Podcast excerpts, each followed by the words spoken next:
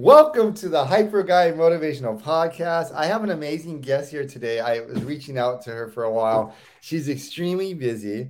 Her name is Amanda Sparso. Thank you, Amanda, for being here.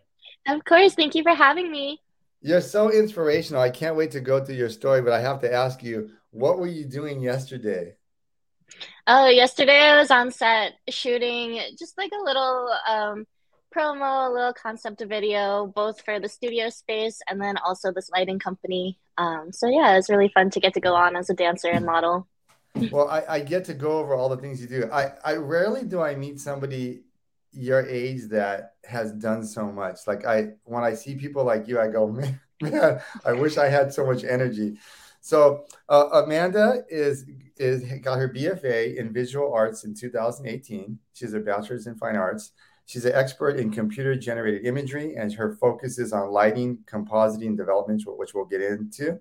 She's done work for Nickelodeon, Gossip Girls. We're going to go to all the different things you've done, but there's too many for me to go through right now. She's a professional dancer. She's a model. She's an artist. She's a mentor, which we're going to get into more later on. She's an adjunct professor.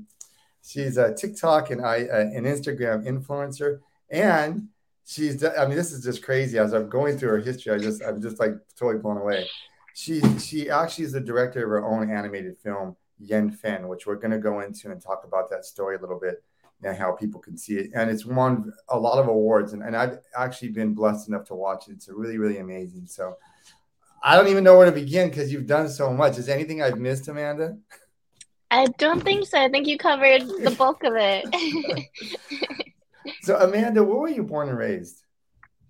Um, well, I was born in Guangzhou, China when I was a baby, but then I was adopted from there at six months. And then I pretty much grew up and was raised in Connecticut. So tell me about like tell me about like growing up in Connecticut and how did you know you were adopted? Like when did that like kind of form in your mind and and you can tell me kind of about your experiences growing up regarding Yeah. That. Well, I mean, being adopted was something that I was always aware of. I think my parents just had those conversations with me at a very young age. Um, so yeah, I never had like a moment like later on, like in my life, where they're like, "Oh, guess what?" You know, just something that I knew, in a so, very loving, very happy way. yeah. So, do you have any brothers and sisters? I don't. I'm an only child. So, tell me about your relationship with your parents growing up. Like, tell me what you remember about growing up.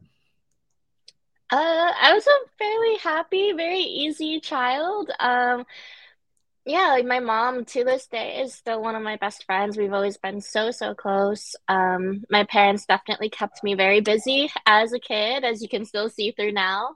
Uh, so yeah, it was a good childhood. Did you ever did your parents ever tell you why they wanted to adopt somebody and specifically why they went to China to adopt somebody? Did they ever give you a reasoning why or has that some has that ever been a discussion that you had? Um we have had that discussion. Um, I think it's like a bit like a, a, personal reason, like to my family, but I think it was one of those things that just, um, you know, like when you see something and you know that it's meant to be for you, kind of like you get like this message or like this intuitive feeling. It was kind of like that. And then, what kind of stuff did you do growing up? Like, I, I like I said, you've done a million things. You, Like I said, I don't even know where to begin. But when you were growing up, what are the kind of activities and stuff you were doing? Were you into school? Were you into sports? What did you like doing growing up? Um, well, I started doing ballet when I was three. My mom enrolled me in dance classes. So I've been dancing since a very young age. Um, and it was funny because we actually recently had this conversation, and I always joke, I was like, You unintentionally gave me the Asian starter pack because I did like dance, ballet, like all these extracurriculars at school. And she was like, Well, it's not like I was intentionally trying to give you the Asian starter pack. It's just you were really bad at dance when you first started. So I had to find something that you'd be good at. so she just kept putting me in different things. So from there, it was piano. And then I realized I liked being on stage. So we did a little bit of theater. I used to sing, I used to take voice lessons and be a part of choirs and stuff. I don't sing anymore. Um, and then I was always like um, honors, like straight A student, so very involved in academia. Wow! So you've always been this gifted. So, what were your kind of what kind of stuff did you do for fun growing up?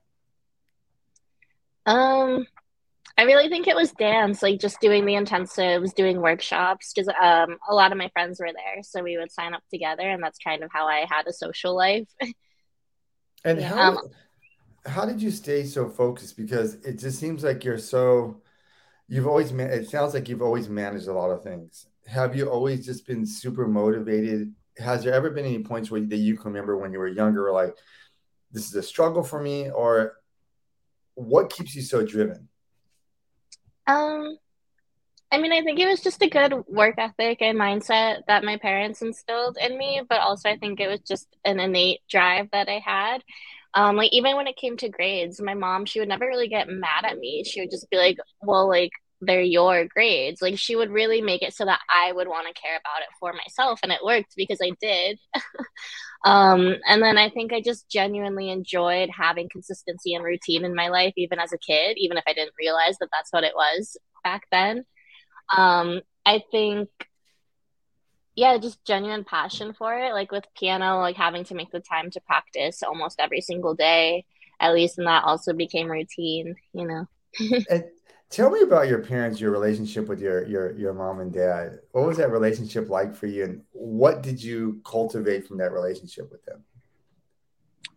Um, yeah, like we've always just been really close, especially my mom and I. Um, my mom and I spent a lot of time in the car together because she was always driving me from dance and then to another rehearsal and then to choir practice, something like that. So like we really always had a lot of time to talk and be together, whether I wanted to or not as a teenager.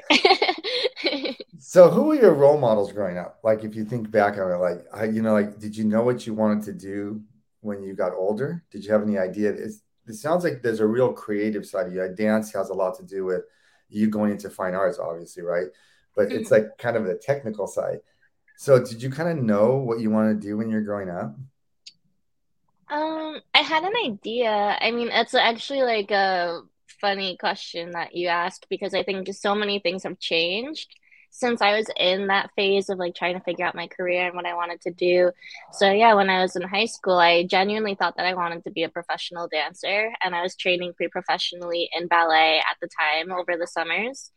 And then I was in a, a college, uh, like a college prep high school so they were very focused on applications and all that so when my friends were going through the process i was like all right let me just like look into a couple and see and then that's kind of where I found graphic design. I don't do graphic design, but I saw that side of it. And then that's what led me into computer animation and more so like the film CGI world.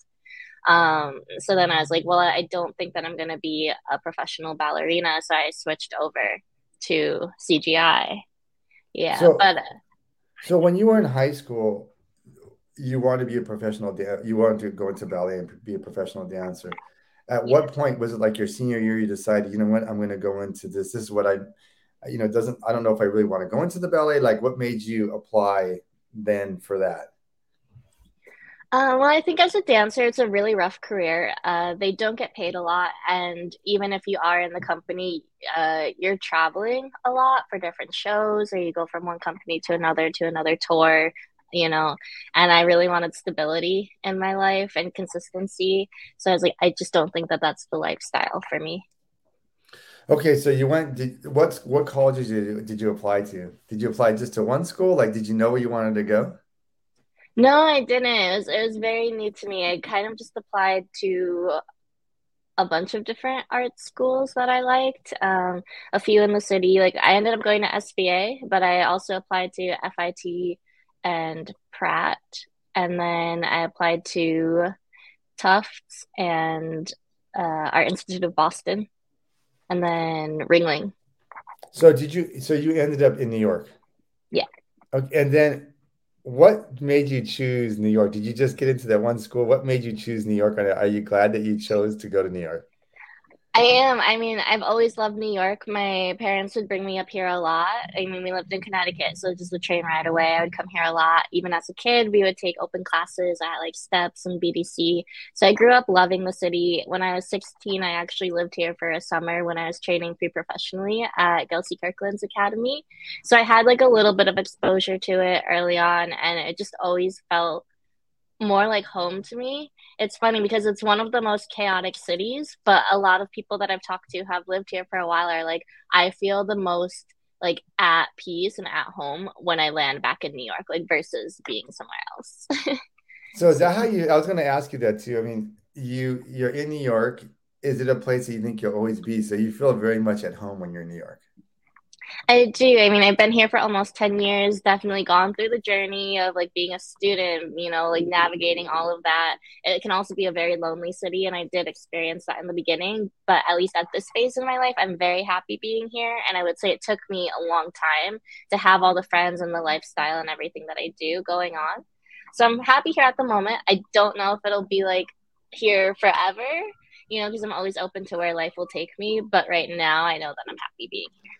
Amanda, yeah, I'd like to delve into a little bit. When you were in college, did you feel as though was there any point where you said you felt lonely? How did you get to the how did you get through that point in your life? Because I think one of the things I love about this podcast is because you're so successful at just giving people the tools on how to get through those and navigate those yeah. spaces. Um learning how to enjoy your own company, um, just it's almost like practice. um, you just have to get comfortable with the uncomfortable, which is a lot easier said than done. But learning how to find the things that are going to make you feel good at the end of the day, with or without somebody. Uh, I think a lot of times when I feel like loneliness, which is different than just like, you know, having that recognition that you're alone. When I feel loneliness, it's because I'm not giving that time to myself to take care of myself and do the things that I love. Because when I'm doing those things for myself, like say I like put on my favorite movie, I cook like a really nice dinner for myself, like whatever it is, like I enjoy being with myself now. But it was like learning how to kind of do those things for myself that helped. And what was it like going? What was your journey like in college? Did you? I know that you have YouTube videos and you give back to students all the time, talking about that experience. And what was it like in college for you? Um, I mean, college is a lot of work because we were producing our senior thesis film, and I just felt like I was constantly in the labs pretty much all the time. um, I did take a gap year actually from college. I interned with Disney at their Disney College program so I did that for a little bit. how was how okay? So I, I have to go back because it's too much to go through at one time here. So how was okay? So what specifically did you study in college? And like, what was going to be your what ended up being your focus or concentration? Yeah, so I specifically went for a degree in 3D animation and visual effects, um, and then and within that there's this huge pipeline of animation that i feel like a lot of people don't realize. It's about like seven different steps uh, but the one that i decided to focus on was more of the look dev and lighting side. So like that final image that you see and so, what specifically do you do when when you when you do that in your job? What specifically are you doing on a film? Are you just looking at making sure that people see it clearly? Like, what if you can explain to people like me that don't know about this, that we just wonder? all we see is wonderful films that you make. We don't get to see all the intricacies of it. Absolutely. I think the best way to explain it is I mean, obviously, we do everything computer generated and 3D programs. But if we were to just talk about the same pipeline with using practical materials, like say we're using clay, more traditional stop motion 2D things. Um, so, say you have your block of clay and it's just like that gray, beige blob, and you mold something out of it a character, a set, a prop, whatever it is. That would be the first phase, which is modeling and then somebody would come in and they would add a rigging system to it. So then you can move it. Someone would come in and texture paint it look of it which is like part of my job is adding like the materials to make it look like like if we're shading a bottle i need to make it look like actual like plastic have the label stuff like that. So that's part of my job. Somebody else would come in and then animate that thing so that it now moves. And then afterwards i go in and i put in all the lights to give it like that mood the tone the feel that you want to go for so same way for like portrait or uh, product photography you know you always have a lighting system around you you can always play with the different colors to give different moods style whatever it is so that's kind of my job is to bring in all the lights and then how was it? I mean, you got you took a gap year. You went to how was that experience at Disney? Was that pretty amazing? And did were that was that in New York or did you go to LA? Um, my experience at Disney was one of the best things that I ever did for myself. I think, again, it was one of those things that was just very aligned and very meant to be. It was funny because I took, yeah, I went to SVA, and within like the first six weeks of the semester, I told my parents that I was leaving. like I didn't tell them that I was applying for this internship, the program. Like I just got accepted, went through, and it's like a three phase process. Like I had to go through three different interviews, and I didn't tell them anything the whole time. I finally got my acceptance letter, and then I was like, "Hey, by the way, like I'm not gonna come back to SVA next semester. I got accepted to Disney. Um, yeah." My mom cried. Like. So, I think she was so shocked, like, because we went through so much work to get me into the school, to get into the city. And then she was like, What do you mean you're leaving? And I was like, Yeah, like, it just wasn't meant for me at that time. Um, and I think it was partly because I did have that background in theater and dance and everything. And I was like, I don't know if I love computer animation yet. You know, at least Disney puts me in that realm of being able to still explore. You know, it's it's Disney, you know, one of the biggest companies. I would make really good connections down there. The company name looks good on a resume. So then I that's why I kind of ended up going for it. So where was it at? Was this in LA or just on the East Coast? Uh, it was in Florida. It was in their Orlando oh, okay. one. Yeah, the Orlando one. And how so like I, I know I don't want you to get too deep in the uh, too deep in the weeds because I I know that there might probably be some privacy stuff. But did you get to work on a lot of projects, like upcoming projects for Disney? Um, when I was down there, I was mainly performing more. So I used to sing. Um, I was in their candlelight choir show that they do around the holidays. So I did that. Um, but also just taking classes down there at Disney University. That's where I learned a lot about personal branding, marketing, and their culture. Like it was really great to learn from the leaders down there. So they actually have a Disney University. Yeah. what What does that mean? I don't know. What does that mean? What do they teach all kinds of classes there? Can they do. I mean, I think Disney is really big on one Walt's legacy, teaching people about the culture of their company, um, but also just training people in like whatever backgrounds they want. And a lot of that time ends up being business related for me, I just went for the personal branding and marketing side, but they do offer so many different courses. Okay, so you decided to now when you left the university, did they say they'll take you back? They knew what you went for, right? I assume the university was aware. So I'm probably yes. part of them were, was pretty excited that you got in there, I'm sure, because uh, I'm sure it's very competitive to get in there. So you did this wonderful experience in Orlando. And then what happened then? You said, I'm going to go back? I ended up staying there for a whole year because my university, um, just because of the way that their class layout is set up, they're like you can't just like come back in the middle. Like you have to like wait and then come back. So I extended my time with Disney, waited, and then went back to school. and then how was that coming back? You were you more focused? Obviously, you it, that that going to Disney probably gave you some a, a really good foundation. Probably reinvigorated your to go back to school. So you decided, so your mom sure cried when you said you're going to go back to school. so, so you went ahead and you went back and then, and then what was that like for you? I guess that was your senior year. Did you have to go back for your senior year? I did this as a freshman. I got actually, so you have to be 18 to work for Disney. I got accepted when I was 17. Um, so I waited like a few months to start to go uh, after my birthday. yeah. No my mom's always been really supportive of my journey. Like when i was at disney she saw how much fun i was having down there. Like my family loves disney. Like we go so often. And she was like if you want to stay like you don't have to go back to college. You don't have to have loans. Like you can do something down here. And i was like no like, i want to have a bigger career for myself. Like i still want to go into film. So i went back you know. Okay so you finished so how was so what was your experience like in college and did you know what you wanted to do afterwards and what was your senior project when you graduated yeah, um, so I think having this experience really helped me because I do think that students, when you're only in that academia setting, it kind of creates like this little bubble for you. And then you get so much like self comparison and like criticism of just the bubble that you're in. And like having that experience of actually working professionally and being around so many other people, I think that really helped me with a lot of things. Like one, being able to put myself out there more. It helped my communication skills, um, and just being more open because I used to be very, very shy and quiet. Uh, so my a lot of people were like, "Oh, like you're so much more like open now." when I came back, so that really helped me.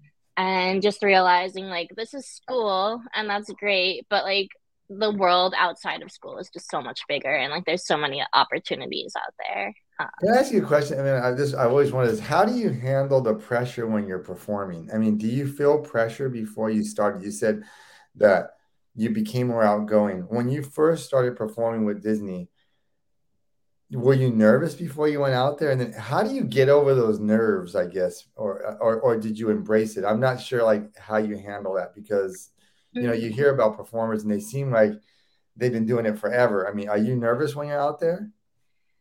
Well, thinking back to my younger self when you asked that question, absolutely. And I don't think that I had the tools or the knowledge to really handle those nerves properly. But if you're speaking me today, I would say I think that nerves are a really good thing because it shows that you care. Like if you didn't have any type of nervousness or something before you go to perform or put yourself out there, um because it's your vulnerability that you're showing at the end of the day and if you didn't have any nerves it would just show that you kind of didn't care so I like to think that nerves equal that you care. Um, uh, something that I use is kind of based in NLP technique is where you can shift that voice in your head of instead of being like, oh my God, I'm so nervous, I'm going to mess up. Like, what if I forget this? Or what if I do this wrong? You know, instead of telling myself all those things, I tell myself the opposite. And I'm like, I'm so excited to get to dance for people today. I'm so excited to get to share my story today. And I really try to get myself in a more positive mindset um, because in NLP, we teach like just as much as you can think of the worst case scenario in your brain, your brain is also capable of thinking the best case.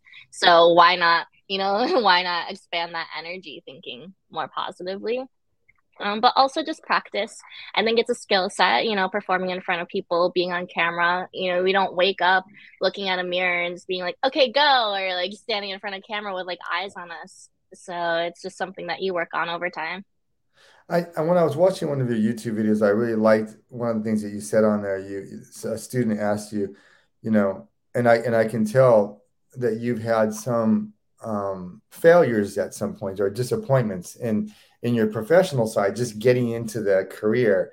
And I and I really appreciate um, some of the things that you said to the students. Don't uh, don't allow those disappointments to to to push you off your path that you want. Can you can you talk more about that a little bit about when you had some of those disappointments when you first entered the career and how you kind of broke through those things? Yeah, I think it's just trusting in your own path and knowing that when something's meant for you, it will be for you. I mean, at least that's what I choose to believe for myself. But in the beginning, it was so hard, you know, in anything, especially as freelance, especially as an artist, where you just want to get that first opportunity and your foot in the door and you're really like grasping at any opportunity that comes your way. And when I look back on that, I remember one in particular that was just super like disappointing for me that I didn't get and now i'm like oh well it wasn't meant to be. Like that company ended up closing the year later so i would have lost my job anyway down the road. Um, and then i had all these other amazing opportunities that came in. Sometimes you just have to give yourself a little bit more time and space to grow those opportunities to allow them to enter your life. Um, but yeah i just like to think of it like that. So how did you put yourself out there amanda? So you have your degree in in you know in CGI, how do you find jobs in that field? Did you just did you, did you just start going on LinkedIn? What did you do to put yourself out there to get yourself out there? And I'm going to talk start talking about your dancing and your modeling too, and all the other stuff that you're doing too, because I know you started with the CGI part and it's kind of grown from there. How did you do this? Um, well, I was lucky. One of the biggest benefits that I think everyone will say about going to SVA is it gives you the connections. All of your teachers have to be working professionals within the industry, and obviously their name is really big, so all the studios know them. So, like, I will say, like, I did have that, but at the end of the day, it comes down to your own work and your discipline and how you can represent yourself. Um, so I would just say networking was probably my biggest skill going into it, like making those connections, showing my face at different workshops, different mixers that they would have, and being like, "Hey, I'm here. Like, my name's Amanda." Like that literally got me like one of my first long term jobs is just showing my face at places. Um, but I would say it was a lot of work, and I think a lot of students that I mentor now, I've really tried to shift their mindset that it's not just luck. I mean, there are so many things that have to line up for you to actually get that booking um, even if a studio wants you, it has to be like the time, the budget, you know, your schedule availability, all of that. Um, but it also just comes down to how hard you're working. Like you have to be updating your LinkedIn, you have to be updating your demo reel, making sure that if your portfolio isn't quite there yet, it doesn't mean that you're not good enough. It just means you need to make a few more projects to show that you have those skill sets for a company. And then doing a lot of networking and outreach. Like some people will be like, "Oh, I emailed like two companies the other day," and I'm like, "Well, you should email like 20 companies. You should email 50 companies." Like I had a whole spreadsheet that would have the name of the company. It would have the direct um, connections that I had there, and I would write like their emails when I last emailed them, so I would not like you know annoy people, but also be on top of like when I could email them again. And it's like that's the thing is like just putting in that work. So it's not a matter sometimes of like not being good enough or whatever. It's like are you actually doing that work? And i feel like a lot of people kind of miss that part.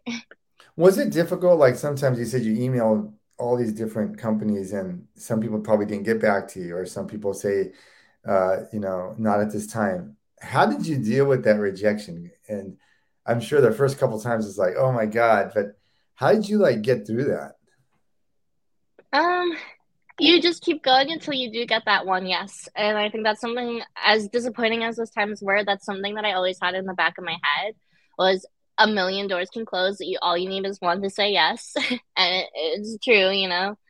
Um but it's funny because there were some companies that didn't email me back and then literally a year later, they would follow up with me on the same thread that I sent them one year ago that they never answered. So like, but then I use that as a story to like tell my students like, hey, like if you email someone and you don't get a response, it's not that they didn't like you, it's not that they're not you're not good enough. Like sometimes people just have an oversight, they forget to respond, but they can still keep your information and they will remember you. Like, don't take it personally, you know.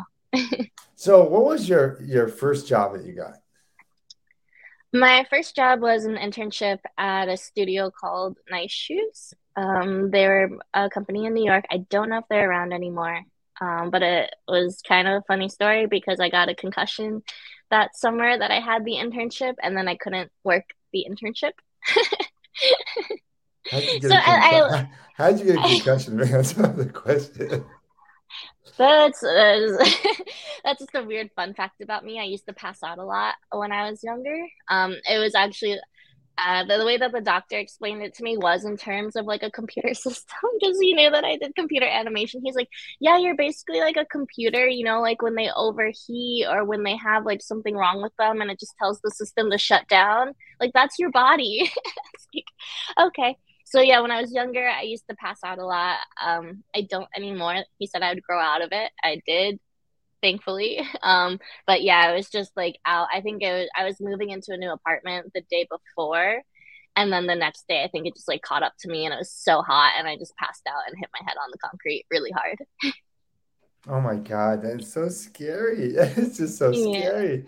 Well, so so you got so you got your first job and then and then when so you started to get your your business started to grow and you started doing personal freelancing.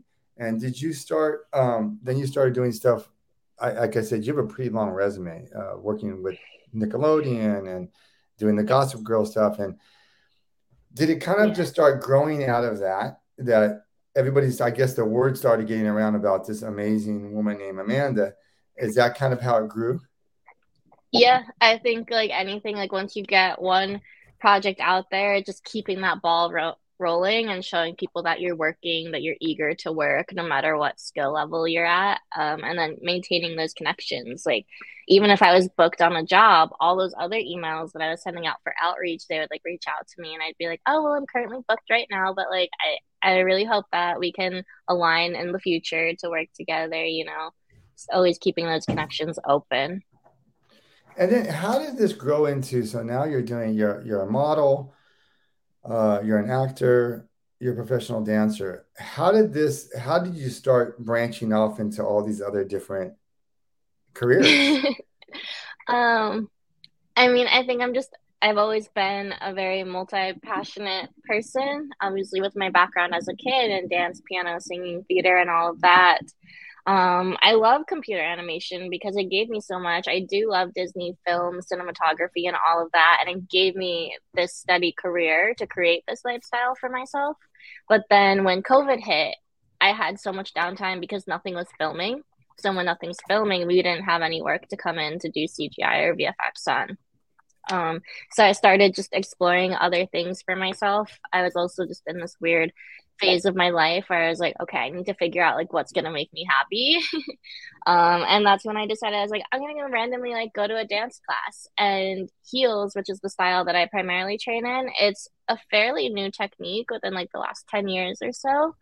Um, so I was like, I've never gone to a heels class, like let me try it. And it again was one of those things that I felt just aligned in my life. Like I found some really great studios that happened to be right near me in this new apartment that I had just moved to at the time and then through that i found a lot of friends um, and it was just what i needed in my life at that time. And then i just became a very consistent thing that i trained in and then it just grew naturally over time i think as i got better. So explain to me everybody for the audience that doesn't know they don't have any understanding of what dancing in heels is about. Yeah so heels dance it's not really it's more of like the type of shoe that we dance in right? It's heels but it encompasses so many different types of dance. It could be contemporary hip-hop jazz jazz funk afro um dance hall. It's anything. It's just that we happen to do it in a heel. But i the most uh recognizable form of it is probably in like music videos or when artists go on tour like lizzo or beyonce. You see their dancers. They're usually always in heels you know like that kind of style. Oh it's yeah and it's amazing because some of the dances that I've seen on your TikTok and uh, your your social media is uh, amazing. You're such a great dancer, and it's it's funny because you went from ballet to a totally different kind of dancing, but but it's giving you that physicality so you can kind of do everything, right? Yeah, I mean, every dancer will say ballet is the foundation for any style. Even hip hop dancers will take a ballet class, you know, because it gives you that foundation. Uh, and I think specifically for heels ballet, having that background in ballet has really helped me. What do you think is the most difficult or challenging part of being a professional dancer and model? Breaking into that industry is very difficult. What has been the most difficult challenge for you? Uh, I think the most difficult challenge of being a performer artist is learning how to be okay with yourself and learning how, like, as um, cliche as it sounds, it's like you have to believe in yourself first if you want somebody else to believe in you. And I do think that's the hardest step for a lot of artists because naturally we're so self critical of ourselves. We're always like being like, oh, that's wrong, or I don't like that about myself. And especially when you do spend a lot of time being on camera or being watched by people, like being in front of a mirror for hours and hours a day, you see all these things about yourself um, and it's easy to kind of like nitpick those things apart. So then having to learn like to be okay with your body to be okay with how you look and to believe in yourself so that other people will see that too i think is one of the hardest first steps to take. So you started to you directed your own uh, animation and it's uh, Yuanfen. So can you tell me a little bit about that movie and what what was the concepts behind it yeah, so Yuanfen was a story that I had in my mind for a while. Um, I was playing with the idea of it actually when I started applying to colleges. So I was using it for my college application essays. And I got a really, like, I got a lot of good feedback on it from people. They really loved the story. But I was like, okay, just kind of like put it in the back of my mind. And then when it came to doing thesis, I was like, I kind of want to pick that story back up again. Um, for me, it's really important. Like, I grew up never seeing Asian animated characters, never seeing an Asian female lead in a movie. Actually, until Crazy Rich Asians was produced, that was the first movie in two decades that had just a normal, everyday storyline that encompassed an all Asian cast. So that's like 20 years of my life that I walked around not ever seeing myself as being worthy on screen. So when I had the opportunity to create a film in college, I was like, uh, my character is going to be Asian because I think we need more Asian animated characters. And then also, adoption is part of my story and part of who I am. So I was like, I want to make a film for children like me to have that storyline to look up to when they're a kid. Um, so that's that's why I chose to go more like fantasy, um, more like uplifting, heartwarming with it because I wanted it to be a positive message and inspiration to kids to have something to look up to. Um, but yeah, it's basically a tale of adoption as seen through a child's eyes. My parents flew to China to go get me, but my story is like as if this baby is like going on this journey from China to the States with like this imaginary caretaker who happens to be a panda. Like they have fun together and all of that. How long did it take you to do that from conceptualization to actually making the film? How long did that whole how long that whole process was it a couple years? It, it was about a couple years. So we start the story and everything in our junior year. And that's actually the class that I'm teaching now is the junior. So it's a lot of like that pre-production phase of thesis. But I'd say that when I was a junior, like you're still very much just learning those skills, learning how to find your voice, learning your story.